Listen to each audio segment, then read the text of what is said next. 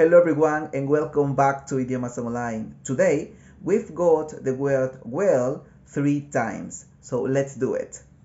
1. Well as an adjective.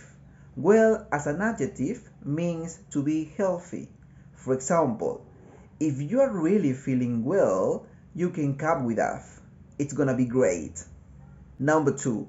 Well as a noun. Well as a noun is a hole made in the earth to water. For example, there is a very old well in the park. Number three, well as a verb. Well as a verb describes a pooling of water.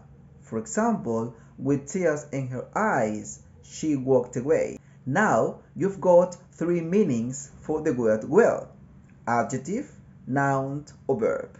Now just practice and see you the next time. Bye.